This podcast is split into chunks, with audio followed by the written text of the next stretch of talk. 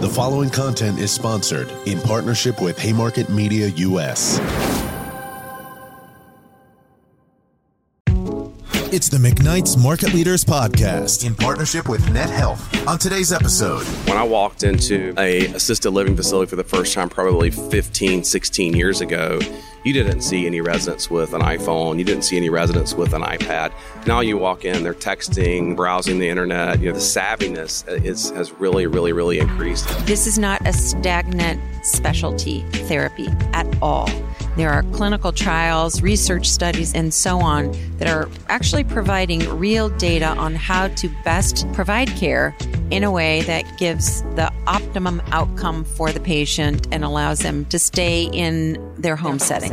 Here's your host, Lois Bowers. Hi, this is Lois Bowers, editor of McKnight Senior Living, and I'm here with Charles Hale, Chief Information Officer for Legacy Healthcare Services, and Jane Moffitt, Vice President of Product Management Therapy for Net Health. They're going to share with us how technology enabled rehab therapy can create significant value within senior living communities throughout the United States the benefits of therapy within senior living communities, and the role technology plays in the delivery of an outstanding resident experience alongside exceptional clinical and financial outcomes.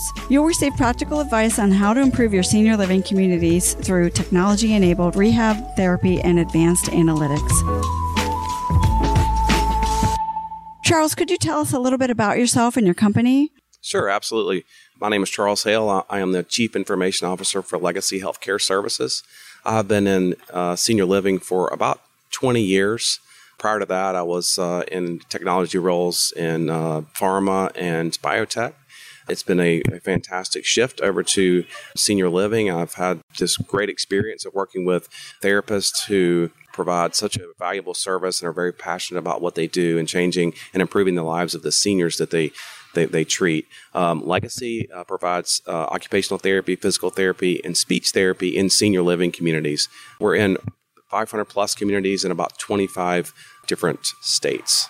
Now, Legacy has a very comprehensive model for providing therapy in assisted living communities. Could you tell us about that model and why you developed it? Sure, absolutely. Well, we developed the model about um, 18 years ago. We were primarily um, servicing the skilled nursing facility setting, and then we we noticed that the acuity level levels were increasing in the ALIL space, assisted living and independent living space. So it was a natural progression for us to, to transition. We were following our patients. Our patients were moving into the ALIL space, remaining in there longer. Um, so we developed a model that was tailored to that space. It's it's on site five days a week, all three disciplines. It's very integrated in with the community. Uh, many times you walk into the community and you can't tell the difference between our employees and their employees, and that of course is by design. It, it helps with the comfort level and the relationships that that the residents have with our clinicians. It's been a very successful model. Um, over those 20 years, uh, we have developed some some very very innovative. Um, wellness and clinical um, programs uh, that, that, have been very successful. Uh, just a few of those are dementia management, um, safety, mo- safety, emotion and falls program, and low vision program. So, how are technology enabled therapy operations different from the days prior to your current systems?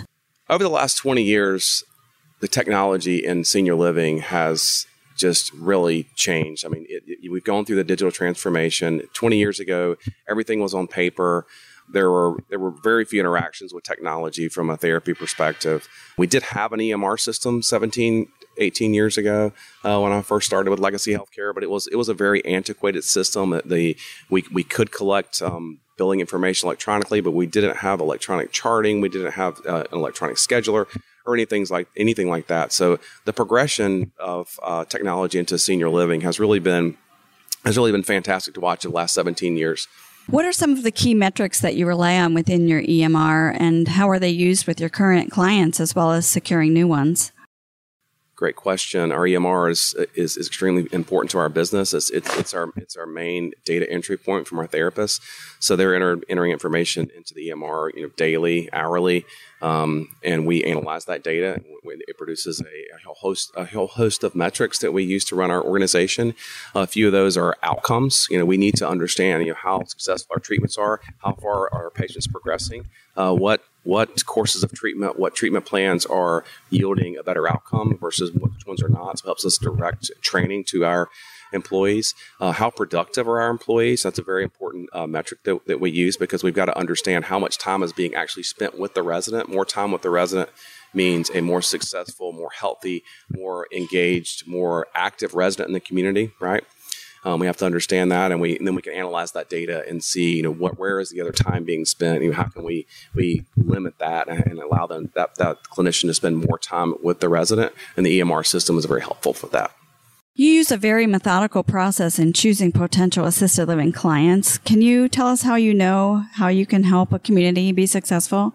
Well, we like to think that we can help all the communities be successful, right? Um, but I think part of the secret sauce is the partnership. We have to have a senior living partner who shares our mission, shares our values, and that is, you know, the, we're, we're, we're here for the health of the resident, the health, well being, and, and, and, and success of the, of the resident. And if we have a senior living partner that also shares that passion, and, and is willing to share information, allow us to integrate it in with our communities, allow us to use our model to the full potential, that's a recipe for success.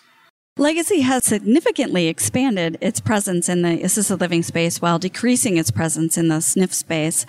How has that had an impact on your therapist's job satisfaction? That's a great question. 20 years ago, 25 years ago, we were we were delivering services in skilled nursing facilities, right?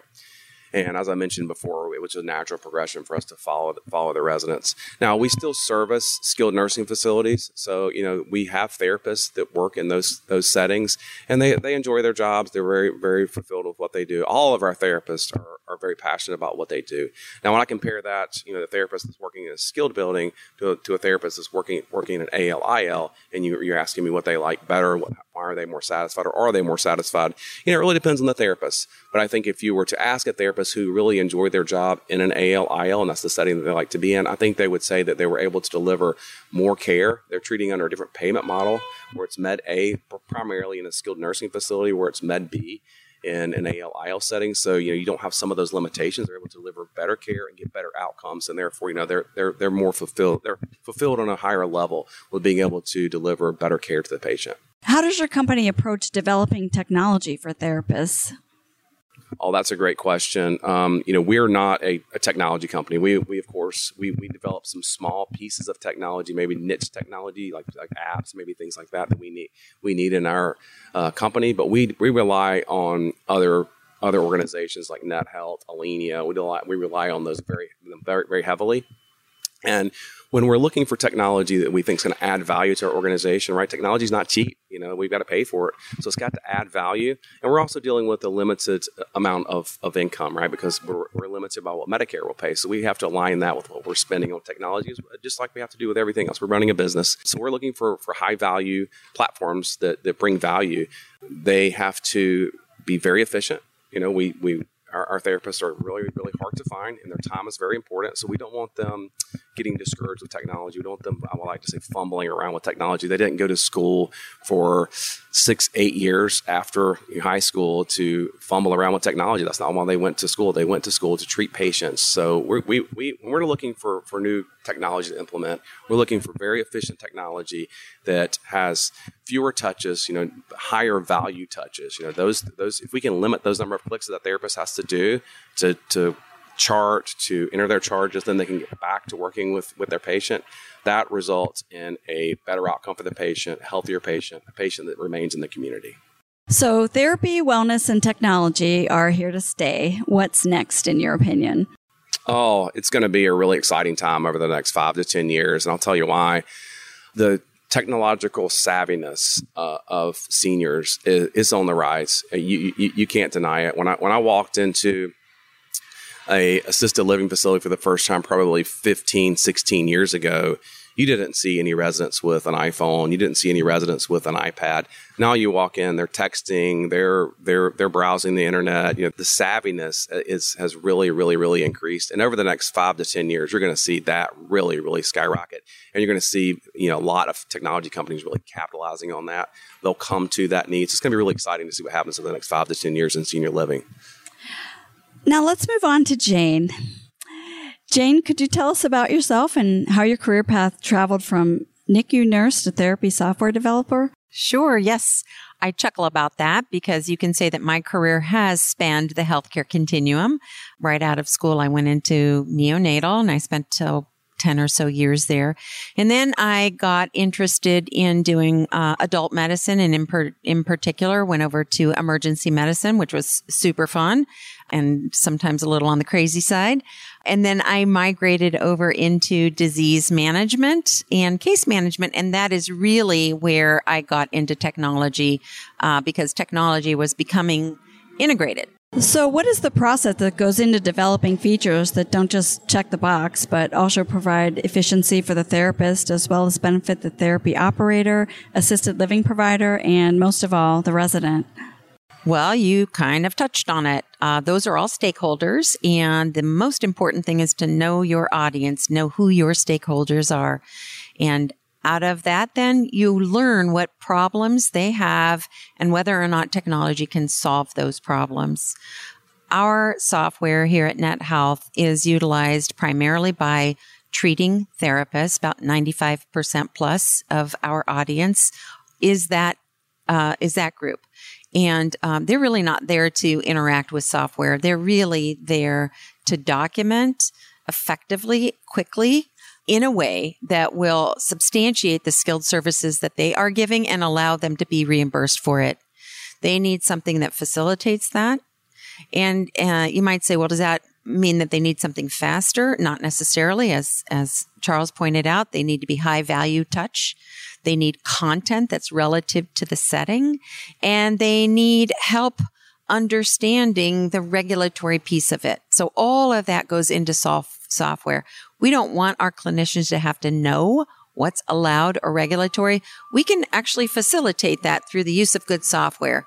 So know your stakeholders, know their problems, and work to give them a useful tool that will solve those problems.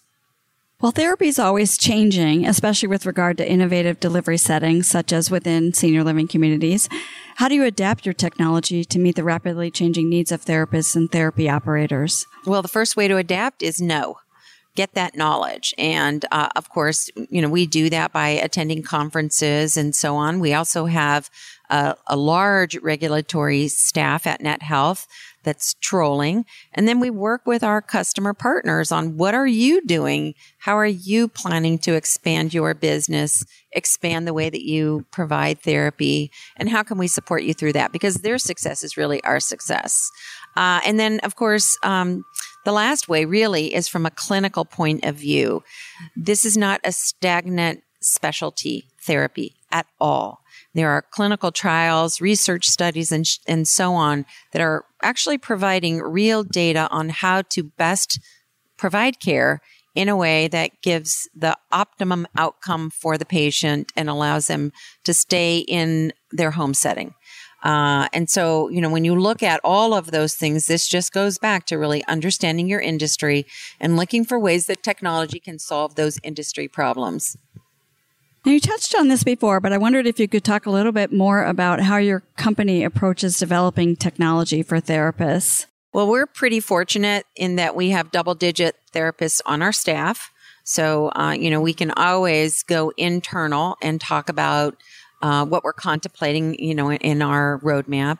But in addition to that, we have wonderful partners, users of our software that we can rely on to provide feedback on what we're doing. And we have a, an actual uh, well documented process on that that includes when we are refining a, a, potential enhancement, bringing our customer partners in there, asking them about that, having them come on site with us to discuss the roadmap and, and the problems that the enhancements that we are considering would solve.